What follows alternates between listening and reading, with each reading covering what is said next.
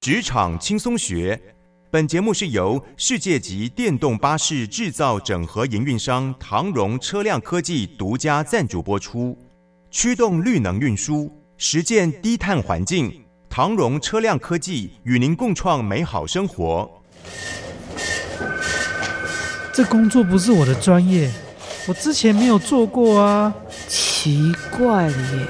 事情都已经那么多，都做不完了，老板还啰里啰嗦的交代一大堆。职场轻松学，透过职场达人的真实故事以及深入职场的剖析，在轻松对话当中解答您的工作疑虑，排除您的工作障碍。职场不能说、不敢说的，在这里一次让您轻松学。欢迎收听张敏敏制作主持的《职场轻松学》。桃园 FM 一零四点三 GoGo Radio，台北 FM 九零点九佳音广播电台，这里是佳音乐联播网。亲爱的听众朋友，您好，欢迎来到我们职场轻松学，我是张敏敏。呃，职场轻松学每个礼拜三早上八点播出，我们希望用过一个比较轻松的方式，然后访问各行各业的达人。当然，希望透过这样的对谈，可以让你对每个职业它有深入的了解，也可以了解说，哎，他们在一个人生的转换，或者是说追向成功的这条路上，到底哪些是他们的关键因素？那个点还有那个秘诀到底在哪里呢？好，今天呢，我要谈的这个主题也是我邀请了一个好朋友，他跟您现在阅读东西应该是有关的。我不知道您有没有看《商业周刊》，我相信很多的听众朋友都是《商业周刊》的读者。《商业周刊》呢，在一九八七年创刊，到目前为止已经三十四年了。目前三十四年来没有间断，每个礼拜四都出刊。那各位可以想象那个压力之大，我都每天想到说，我们现在好不容易写一篇文章都很不容易了，可是一个礼拜要出一本书的那个周刊，我觉得那个压力应该是非常非常如天大天大压下来那种那种感觉哦。但事实上呢，我跟商周合作蛮久了，我自己回头看一下我电脑里的档案，我发觉我第一次跟商业周刊合作是在二零一三年，哇，想想已经有八九年前的事情了。那时候是帮他们内部的编辑还有主笔去做教育训练，那可能是因为我的气场比较强吧，或者我比较豪放，哎，互相的频道有对上了。那因缘际会，我就跟他们开始有些合作啊，例如在一些超越讲堂担任主讲者，那甚至呢，在一些重要的场合也担任他们的主谈或者是主持人。商周已经是我很合作很久的伙伴，也是我的家人跟朋友。那今天呢，我请到了一个我的好伙伴，他的特殊之处在哪里哦？因为商业周刊他们后来慢慢转型去做了商周的学院，而呢，我跟这一位我的好朋友从学院创立以来，我们就一起呢这个合作，然后开创了一些课程。那每次跟他的对谈，我的灵感超多的。待会各位可以感觉一下他那个对谈当中啊，有一些深度的想法，然后又有一些异于常人的角度，哎，总是会让人拍案叫绝。而这一位呢，我因为为了要访谈他，所以我就搜了一下他的往事。他在二零一五年得过了拓展国际视野奖，而且也拿过了国际新闻报道奖。他的硕士论文，我跟你讲，光看题目我眼都花了。他说。从文类的自由与限制看消费新闻的变迁 啊、哦，光看标题“才女”啊，那个张明明我快要追不上了，所以我今天非常开心，也请到我的好朋友，让我们来欢迎《商业周刊》副总主笔单小易。Hello，小易你好，老师你好，各位听众大家早安。小易跟大家介绍一下你自己吧。呃，大家好，我是商业周刊单小易。呃，我现在职业是记者。那我其实，但是其实我在这近五年，我已经转型去做课程制作人的角色。哈、哦就是老师刚刚讲到的，我们学有院哦，对，有开课，那我负责这个制作课程。在去年，因为疫情的缘故，我公司推出了百大顾问直播，对，所以我我也跨足了这个直直播直播主这的件行事列对对对对对，所以我现在呢可以说是 O to O 哈，online to offline 的这个跨界的人生。所以你从以前比较单纯的文字工作，那在这五年你也转型变成，例如直播还有影像，对你都是工都是你工作的一部分就对了。对，都是工作一部分。哦，OK，所以这也是我今天请你来一个很重要的原因啊。我觉得人生有些转变，但我先回顾一下你的就是早期的工作。是呃，我知道你早期在周刊里面，你挂的 title 叫主笔，对吗？对你可不可以告诉我们什么叫主笔，什么叫编辑？就是它到底哪里不同呢？哦呃，其实一般大部分的读者哈，都可能对于记者跟编辑哦有一些落、有一些不同的想法。，对对，其实说穿了，就是我们通常把记者称为前置，就是要负责采访跟写作、产制内容最原生的内容的人叫做记者。记者编辑是把这些东西收拢素材收拢之后，整理成可以读的文字。哦，然后把它包装，然后下小标啊，这种叫做后置的角色。哦我们是 OK 这样区隔。那我是负责前面的那个前置的角色，呃，主笔跟记者，它这个名词又哪里不同？啊，就升官了嘛。 其实没有什么不同，就都马是一支笔啊，没哦有说你在当记者的时候用的是铅笔，然后当主笔的时 候又我是就钢笔哎吗对对对，没这回事，所以白白都是笔。主笔就是在记者群，呃，在采访的记者群里面，那你就是负责一个头就对，你就是头就对了。通常主笔的话，就是做封面故事为主。哦，大的题目啊，或者对说对你这边对重要的题目是你这边在采访，是在做前置是就对了。通常主笔这样子的角色呢，我们有一个俗称， 哦就叫做老记者。所以那你这样讲比较快啊，我们比较容易 懂。 啊，然后他负责就是说，他要做比较困难的报道，是例如是调查报道或是国际采访。是是，啊那也言下之意就是说，他要负担的篇数也比较多，要不要多？对，好比说 OK 他可能一次一个礼拜要写个一万字左右的，哇封面故事，那你可能连资料也要自己收集哈，然后整个规划你你要负担的责任是比较大的。哦，所以这样当然你会，你提到的是你的工作量还有负担啦。可是另外一个角度来看，你在商业周刊这样子的工作，也代表你负责了很多很重要的封面人物的报道。是哦，所以各位那个听众朋友，不要是这个小虚啊。这小易其实呢，他主持还有设计过非常多，其实，在商业周刊还有在包括台湾很多的舆论里面，都是会被拿出来讨论的很重要的议题，一些企业家的风范哦，还有包括一些比如说台湾企业的西进或者是如何，这些主题其实都是涉略过的哦，都是很有这代表性的哈、所以小易因为在工作里面呢、你是采访嘛，所以对你会遇到。非常需要多呃提问的。是，那你在你认为一般人要怎么样去训练提问力，或你怎么训练自己的提问能力呢？嗯，问问题的能力第一个是你必须要我，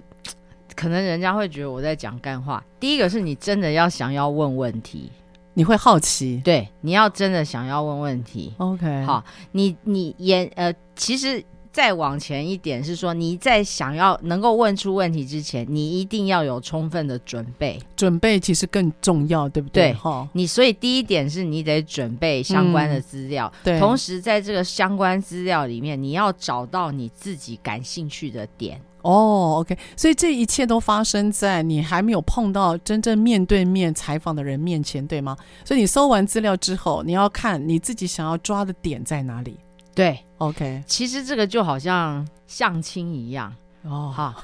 今天假设你你说，是假设今天有人介绍我要认识张敏敏先生，好了，好 OK 来跟我认识。是那总是会给我一些张敏敏先生的相关资料嘛、呃或照片，，对，那以现在的资讯发达程度，我一定会去 Google 张敏敏，关键字对，Google 一下，然后就会跳出一大堆，他可能得过什么奖，他 OK 可能有什么丰功伟业，然后我 OK 就会把他的文章调出来，是，然后在这些内容，你在他读的过程里面，你一定会发觉有一两个点，你对特别感觉感兴到，趣的，对，或你觉得说有角度，是嗯，那就是从那个点你，你你产生了好奇之后，你就可以准备你的问题了。 OK，呃那其实如果说是现场问问题的话，哈，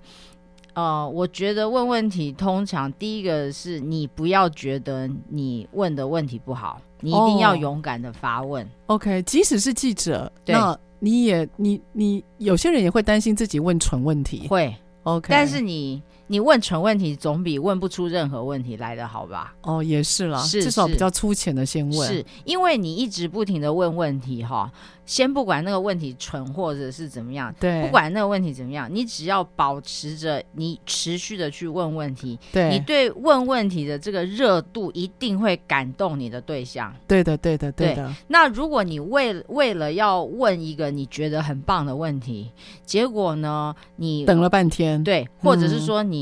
用好好多字去堆叠出一个其实对方还是搞不懂你在问什么的问题的时候，对，你会让那个场面就冷下来。是是，是，所以其实问问题最重要的是你要先准备，在准备里面找到你好奇的点，嗯，然后再来就是说你有了预备，然后有了好奇的点之后呢，我会建议说你要想办法增加自己的勇气哈，哦在 OK 哦现场能够把它问出来。 OK。对，你知道小一为什么会问你这个吗？是是因为我们现在职场啊有一个还蛮伤脑筋的事情，就是还蛮多人不敢问问题。然后他们不敢问问题，我觉得有个很重要的原因就是他们担心自己问笨问题嗯而被对方评论。那我自己是觉得啊，你你你不问问题，你这次如果没有解决的话，你下次还是会你还是会面临到一样的状况。是那永远保持沉默，或者自己在那边想，其实你永远不知道答案在哪里，因为答案其实在对方的身上，是其实不在我们身上。是而且这个提问力呢，算是为一些朋友来问的啊。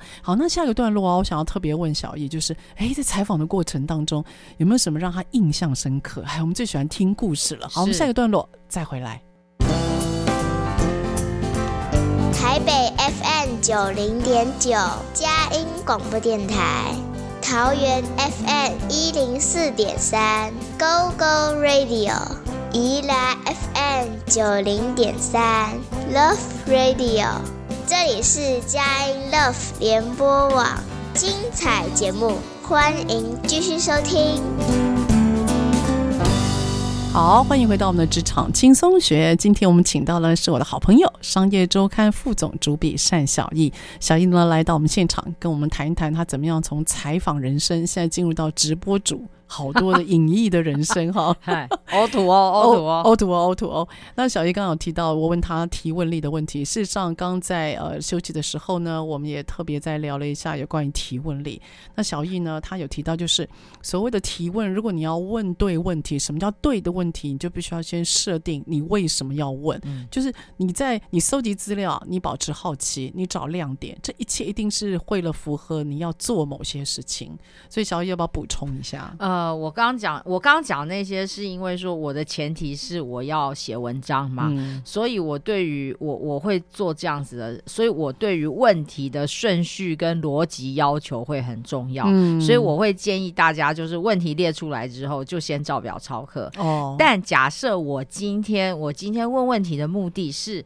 好比今天老师采访我，我对们在这里是要呃问给大家看，或对是直播要问问题对话给大家看的时候，对，我的问题可能就不是这样子设计了。是的，是我的问题可能就是挑大的，大家有兴趣的点，然后嗯中间偶一凑会要呃是呃发射出一些奇特的、莫名的，可能会让对方发窘的那种问题。 OK，所以那个效果呃目的会跟这个你要的效果不一样。设定不一样。对像呃，我这次采访小叶，他在呃联络的时候，他第一个问我的问题就是听众是谁，对对因为对，他。呃，他觉得那个人设还蛮重要，就是到底是讲给谁听，那个对 TA 是蛮重要的了。哈对对哦对，这个我非常赞成，因为就像我们在工作的时候啊，呃，我们有时候很多人会来问我说，他不会问问题，他怕自己是问蠢问题。那我现我的，那我那时候问他的好奇就是，那请问你想问题，你问问题是想要做什么？嗯，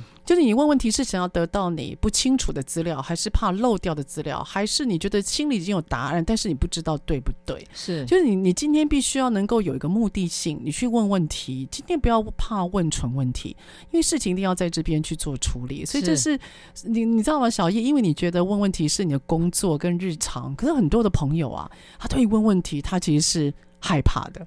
他会有担心啊。是。哦老所以师，嗯我我不知道时间够不够哈嗯，但是我想分享一个很简短分享一个例子。你说有一次我去参加了一个记者，有呃去参加一个参会，嗯那个参会呢是跟很多汽车经销商，我也不晓得为什么会参加的参 会。总之就是我去受邀参加一个汽车主的一个报告，车汽车产业的一个报告报告哦要 OK， release， OK，然后我就我就跟他们一起去。那它是一个午餐的餐会，这样嗯好。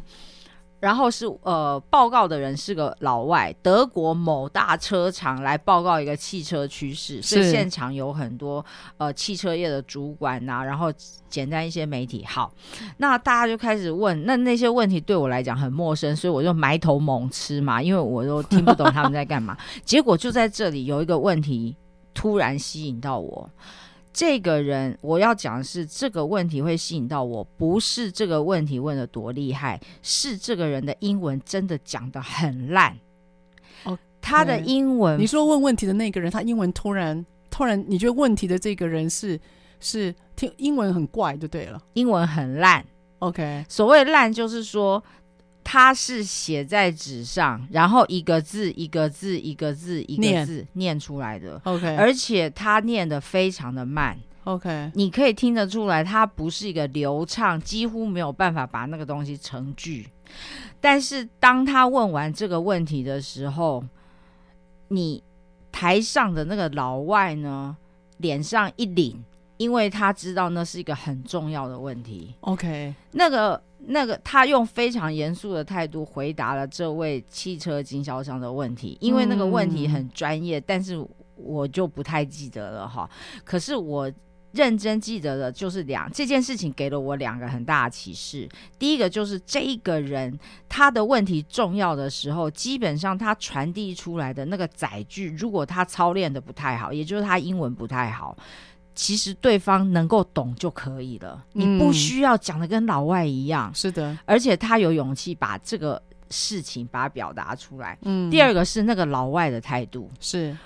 我都可以想象，有很多如有有一些人，如果面对这样子的英文的提问，他在心里的 OS 可以是想说：“哦，这种英文你也敢讲哦。嗯嗯好，嗯类似这样。我想他周围吃饭可能很多人是这样，但是那个老外没有，嗯嗯那个老外非常认真的听完他一个字一个字一个字一个字之后，还去确认了他一些重点，然后回过头来非常认真的回答了他的问题 OK 因为他问的问题真的很关键。我了解，是所以他那个对方回应的尊重也让你很有印象。，对，因为那个人的英文真的很 烂，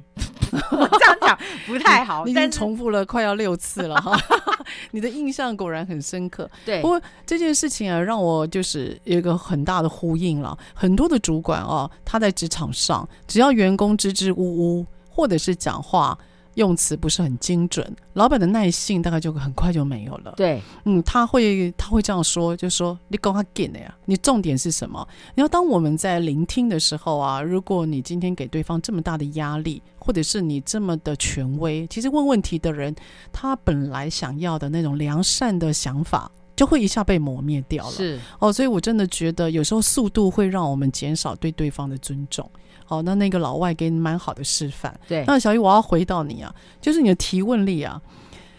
你的提问跟你的工作有绝对的相关。对因此我们更好奇你的工作是有没有什么样的采访的经验让你印象很深刻？小故事说说来听。嗯，我其实印象最深刻的是我们曾经做过一个封面故事哈，那个封面故事叫做《神力老超人》吧，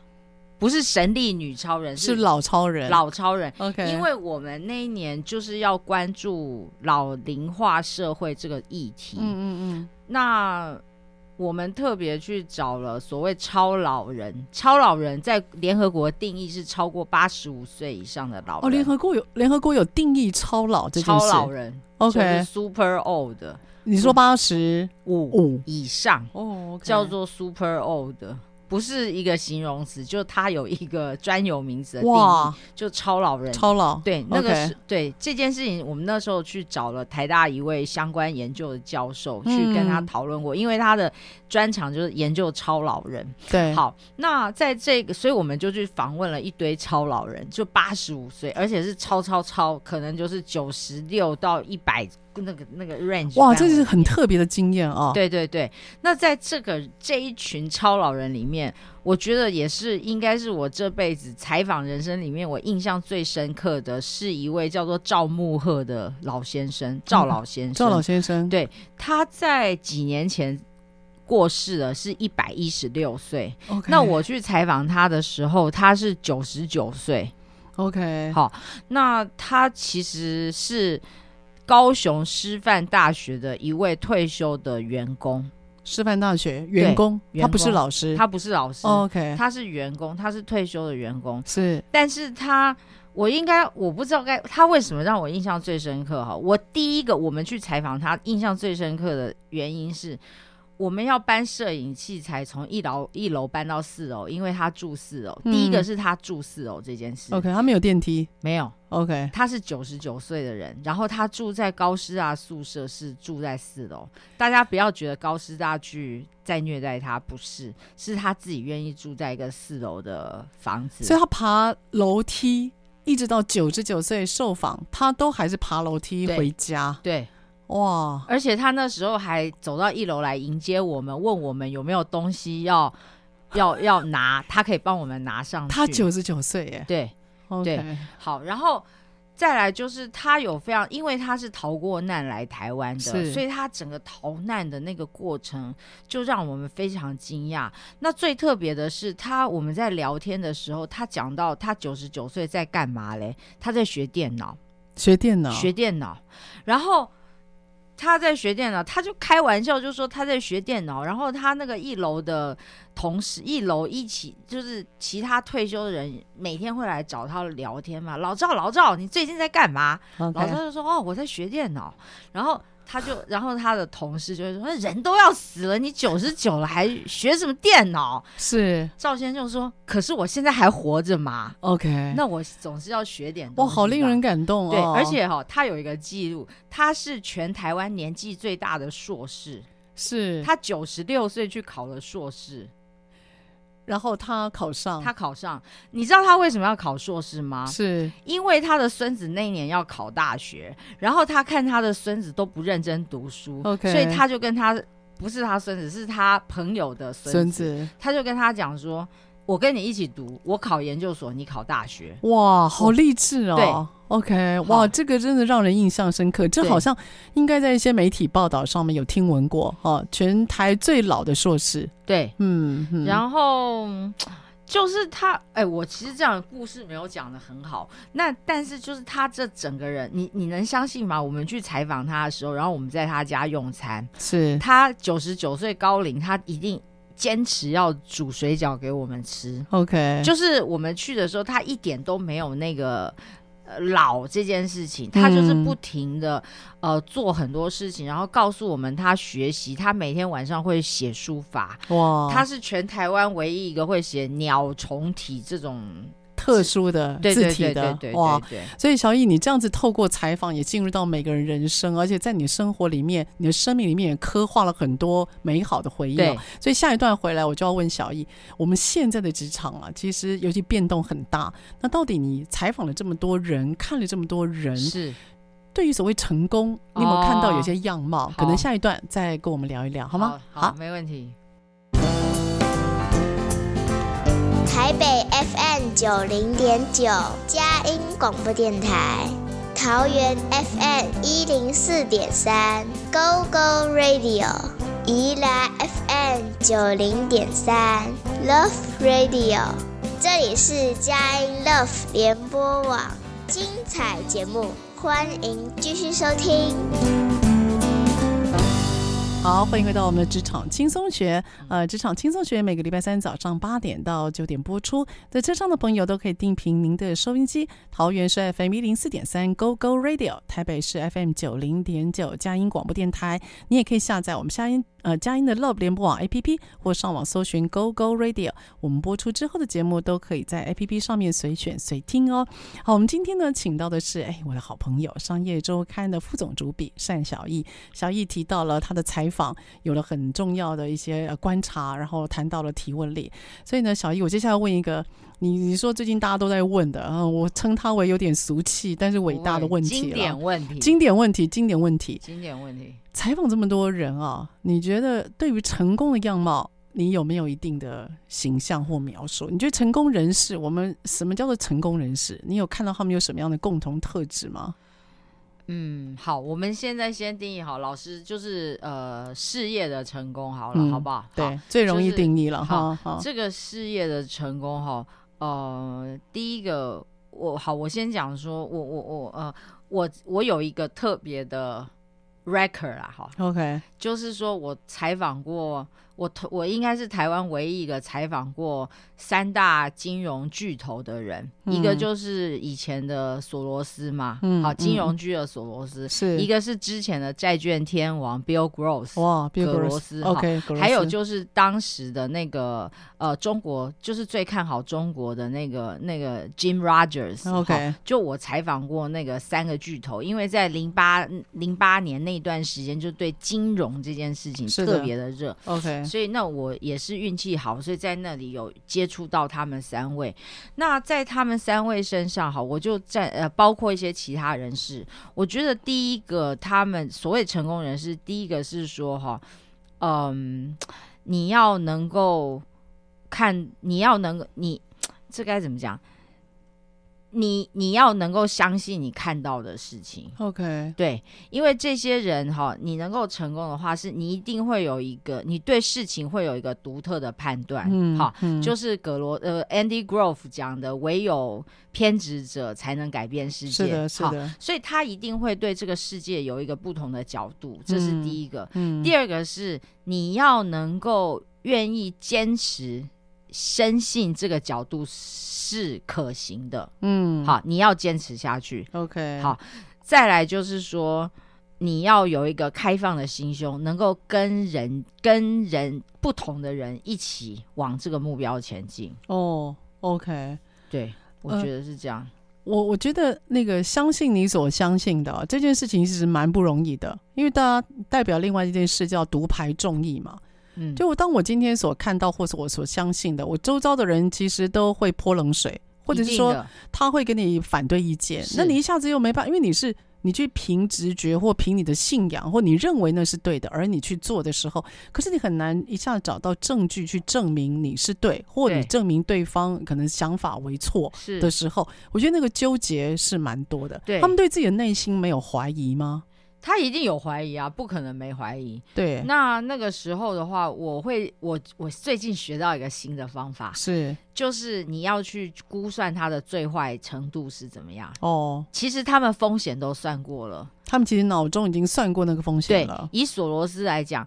他去攻击英国央行那一次嘛，对，哈哦，啊他非常对有名啊。对，好，他去放空英英国央行那对一次，他不是只是单纯的放空这样而已。其实他们所谓的这种整个呃避险基金，它有非常复杂的架构。嗯，去为他这个放空做避险，是就的是如果他看错的话，其实他在各方面有其他的避险可以规避掉他这次下档的风险，嗯嗯，嗯所以嗯其实他们都写好了最坏剧本。 OK，我觉得这个是大家一定要注意的。是就是成功人士，我们会看到说，哇，觉得他真知灼见，又能够坚持他的真知灼见，嗯独排众议，好，对真的是个偏执者。其实这些偏执者不是白痴，对，他们也会知道，万一他失败，那不就是粉身碎骨了？他要有后路，是，嗯所以其实嗯他们都为自己都写好了最坏剧本。对的，对的，也就是说，他知道这个下档风险在哪里，他对有先去规避它。嗯嗯嗯，这个才是他们后来呢不会变成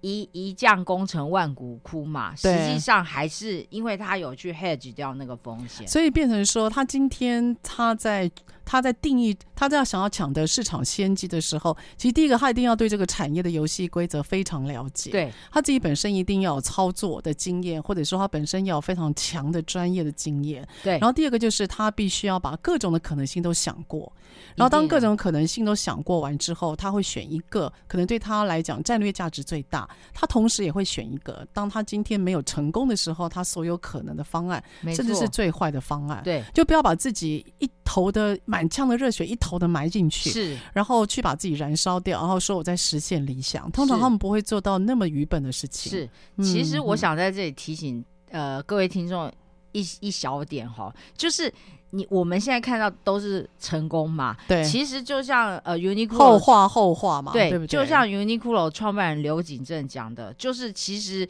呃十次里面只有一胜啊、对一胜九败嘛，对对，只要成功一次，可是实际上你失败有九次。那这些成功者，也许哈厉害的并不是他成功那一次，对，而是他失败九次，甚至九十九次，或是九千九百九十九次，他没死啊，对对对，他对吧没？重点是他没有死，他没死在半路上。嗯对，这个就是厉害的地方，是也的就是说，他在每一次死的过程里面，他都做好学了习对，然后对做好安全网，安全网，对对。他才能够撑到赢的那一次的出现。是，的，哇，这个我觉得是一个呃，我觉得嗯非常好的学习哦，因为我们在媒体上看到都是很激情的，哇，很热血的、澎湃的，他成功了。事实上我，你知道吗？我对于成功这个定义啊，我自己有时候在媒体上面我很不能谅解，因为我们现在对于成功的定义都是赚钱，哦，都对是钱，对事实上，很多人的成功并不只有他口袋里的薪水，像最近不是那个长荣海运，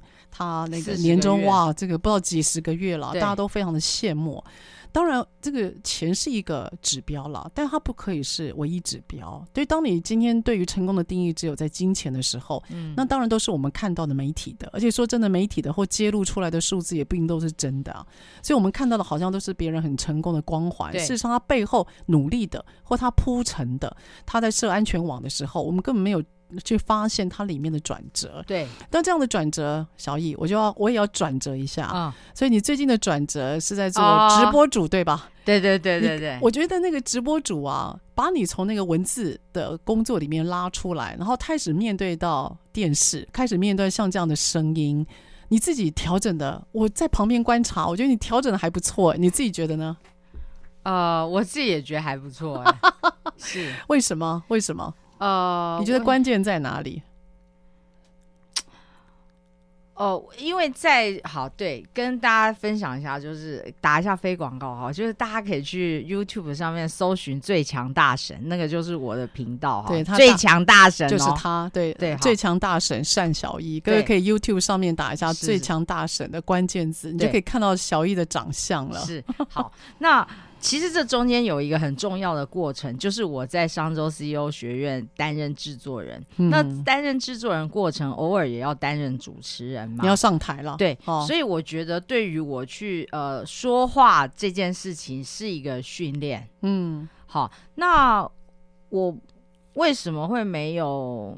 我我觉你得没有排斥哎、对，我觉得这可能要感谢一下神哈。这既然佳音电台嘛，我们对感谢一 下神。就我觉得神有给我某些特殊的天赋，在对外讲话上，嗯就不管我讲的好或不好，至少我不会紧张。对你，我觉得小叶你很棒的地方是你的咬字很清楚，而且你的观念在带的时候有逻辑的，只是很可爱的地方。有时候你会想一下，因为我觉得这对是一个啊文字采访、常年经验出来的累积，你不会让自己马上脱口而说，你会组织一下之后，再由你的口，然后慢慢的把它说出来。这是文字跟口说一个很大的不真的同？吗？对，因为文字会让你 lag 啊，文字对你可以 lag，你对可以手停在那边不动嘛。对，可是当你们今天面对电视或人群，或者像这样广播，你没有办法去停，因为停了就代表一个冷冷，在这样子快速的媒体里面，它就不被允许了。所以我觉得你其实适应的相当不错，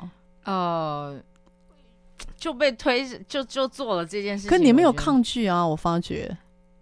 不用抗拒啊，不是啊、就是试试看嘛。我觉得在现在这个年代哈，你总是要去测试你不同的面相 OK 不行再说嘛 OK 不行不做也不会有人记得啊。哦，哎，我我我很喜欢你这种很很爽快的态度哈。是是所以是，下一个段落啊，小易你就要跟我们讲一下，像你这样子的一个还蛮 open minded 的心情哦，你如何去面对你这五年来比较不一样的人生，好好吗？好，下一段再回来。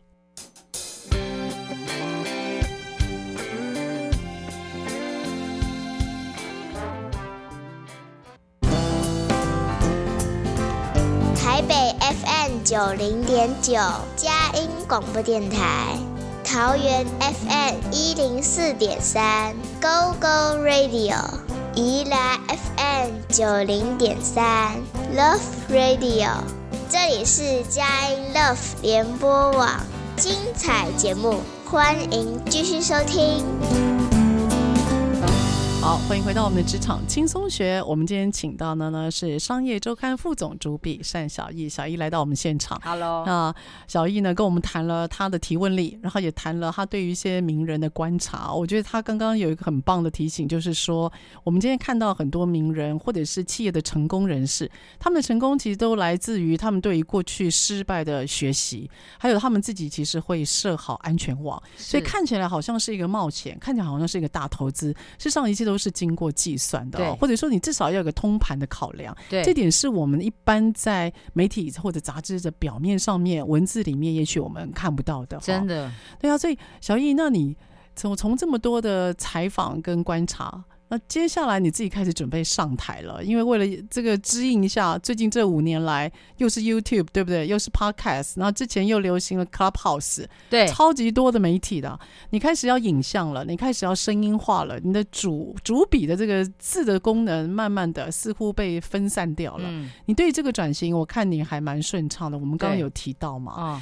那你你觉得啊，这个面对媒体啊，嗯面对媒体，你有没有什么样的压力？就是面对所谓的媒媒体，面对意思是例如录影或者是直播，你会马上看到暗赞嘛，马上对看到那种订阅数，对这跟你以前写文字不太一样。对。你有什么感受？呃，我觉得这是看个性啊，好，啊哈我自己是还蛮喜欢这个直接面对结果、一翻两瞪眼的感觉。是，对，那其实以前我们在写文章的时候，自嗨的程度还蛮高的，哦，就我们是哦，啊，我们就自己房间 关起来，哦，觉得自己是村上春树哦，觉得天自纵己是英才啊，诺诺贝尔文学奖得主啊！啊，我今天就是要写普利兹奖了，你知道吗？我改变世界，我挽救挽救台湾的正义啊之类 的这种。 OK OK，那可是实际上，真正读者有没有什么反应呢？我我们其实是跟他们距离很遥远，没有那么。直接的感受，对对对哈对对 OK。那除非呃，可是对你也可以讲说，以前躲起来是安，就很安全呢、你就是要落一些文字写批评，没有人会直接对你怎么样啊。下面你网络上，你看他直接就评语就来啦。是是是啊，好，但是呃，各位，请大家去搜寻一下“最强大神”，我们现在还没有人， 还没有变成人家酸民的 对象哈。我们现在订阅数跟那个浏览数还是有待加强。好，不管嗯 总总而言之，就是说。这真的跟个性有关，哦我是觉得大家直面讨论哈，或者说嗯你有什么意见，我们来来呃对话。我觉得直这球是比对决，你觉得对你 OK 我觉得这是比较真实，我喜欢真实。哦？那写作的话，写作很多是我们自己内心的想法的分享。嗯那大家有没有感觉？嗯那是嗯不一样的一种情境的流露啦。哦对，OK，所以你觉得那种情境的流露，你自己接受度很高？呃，你说、呃就是一个是很写直球作对决的，对一个是文字的。你觉得你这方面其实都是很你你你自己觉得都还蛮能接受，还对蛮有啊热情的哈。对我对我觉得还不错。所以小易，我觉得啊，你你有个很大特质哦，就是好奇。你对于哎那个对对人的对好奇是我很好奇的。哦，真的吗？呃，为什么呢？是因为那时候我跟你在会课程的时候啊，嗯那各位听众朋友，因为我在商业周刊，我第一个大的课程叫薛克顿。是薛克顿他是一个哦，我非常爱这个故事哦，我愿意为了这个故事啊付出很多。是是是，学克顿真的是个有哦趣的人。薛克顿是谁呢？他是一个英国人，然后他是南极的探险家，他号称史上最成最壮烈的失败的故事。那为什么会有是薛克顿呢？是因为之前商周的啊、呃那个王呃王文静王执行啊、那个那个执行长，他呢对于薛克顿的故事他非常喜爱，所以我跟小易就开始研究这个人。我记得我跟他坐在台大公馆店的莫凡比，对花了二到三个晚上，在严厉的观看薛克顿这个人到底真的如他文字里面所说的伟大吗？那我们好好的从头到尾一直在批这个人，后来批到最后啊，我们的结论就是他是个凡人。。对，他是普通人。他是普通人， 然后我那时候心里的问号就是小易， 那如果他是个普通人，我们还要为这个开一堂课吗？ 哦，那个是一个很有趣的历程啊。所以我们后来剖析啊，其实再大的、再伟大的名人，也是他也经历过很多我们认为其实就是一个普通人他会经历过的，只是他的那种坚持跟坚毅。他六百多天的日子可以这样撑下去是很不容易的。是所以小姨，我接下来要问你一个问题，你不要以为薛克顿讲讲跟我接下来问题没关哦，我就要问你了，小易，啊你可以在某一个群组连续五年是是是，一千五百多天个日子，哦每天发文，，对，你是怎么办到的？呃，其实就是这个，你就挑把它轻松做嘛，这个好像没有太困难，这个会你很看困难吗？你又觉得很简单了，对一个人在一个群组里面。一千五百多天持续的发文，没有停过，而且几乎都在每天早上七点半到八点。你是怎么做到的？第一个是说怎么做到哈？好，我先不讲那个心态，就第一个是你一定要把它放在一个最轻松的时间来做这件事情。嗯就是我都是在早上，你知道吧，解手的时候来处理这件事 OK，情。你的轻松时段，对，第二个是说，你就是要规定自己，好比说，就是五到十分钟，我就纪要律处理这件事。哦，OK，你会有规律的，然后限制自己的精力。对你不能让它占用你太多时间跟脑筋，然后做完就跟我上完厕所一样，冲掉就结束了。 OK 这 件事情就啊它会变成你的 routine 啊。对。 OK，那呃，这件事情这样就变得很轻松。 OK 好 OK，那一件事情只要轻松，它就会变成今年的畅销书《原子习惯》嘛。哦，是那的它一旦变小变轻松，你就会觉得那没差嘛，就我是个习惯了。对，OK，而且你也会有很，而且更重要的是，我得到的回馈会比我做出的这些嗯付出多很多。大很大，对，就有很多同学没有很多，但是只要有一两个就好了。有人就会真的私下来谢谢你说，哦，这个是文章真的很受是是用。是是，而且小易啊，真的你在你在群组里面发的那个文章啊，他可不是一般人的那种，你知道像抑郁一般的。有些人他发文章哦就感觉好抑像郁在跟自己讲话，抑郁，他就是什么抑郁。可是因为你发文章，你会会在分析，所以我我真的觉得一个人要能够持续的一千多天的日子，而且我要告诉大家，他这个群组是商周 CEO 学院，因为里面都有很多就是 CEO 嘛，总经理，所以我们都我们那时候社群组就是希望大家能够联系在一起。对对可是对因为群组久了，根本没有人在理我们，你知道对吗？小玉她就担任起这个联系的角色，就是她至少让那个群组是动的，所以她每天发文，每天各位你不要小看每天，她五年来一个群组里面也不过才三四十个人，她每天发文，所以我觉得那个知识量的消耗，还有那个的那那个的那个心情啊，是我一直很佩服跟好奇的。你觉得很简单，很多人他会觉得这没有必要做啊。老师，哦，跟顺便跟那个观众，我们我分享一个小小的嗯事情哈，嗯哼，就是我我是把它当成一个学习啦，我不是在讲干话，我是真的把它当成一个学习。嗯哼也就是说，我自己要觉得我今天发的这个文，我自己觉得我发的好不好嘛？我自己有没有对感觉？对，如果有感觉，我就会觉得哇，那今天这个还不错。是的，是的，对对，所以就它你是一自个己学要有习感受了，对对哈对对对，你你自己有在成长就对了。对我有哦因为现在哎、各位现在在外外面哈学这个文案课、内容行销是很贵的课耶，是啊哪是有一个地方让你这样每可以天发挥的可以练习？哦，超正面的。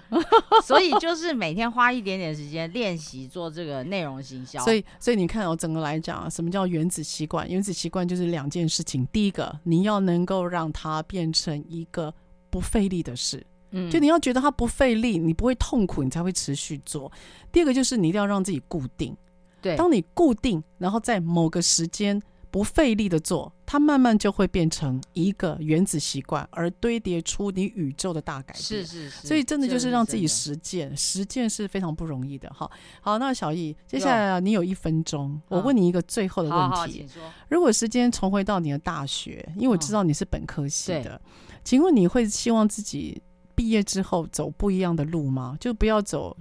主笔或采访的路吗？你会希望自己走不一样的人生或路吗？会为耶什会么？会为会，什么？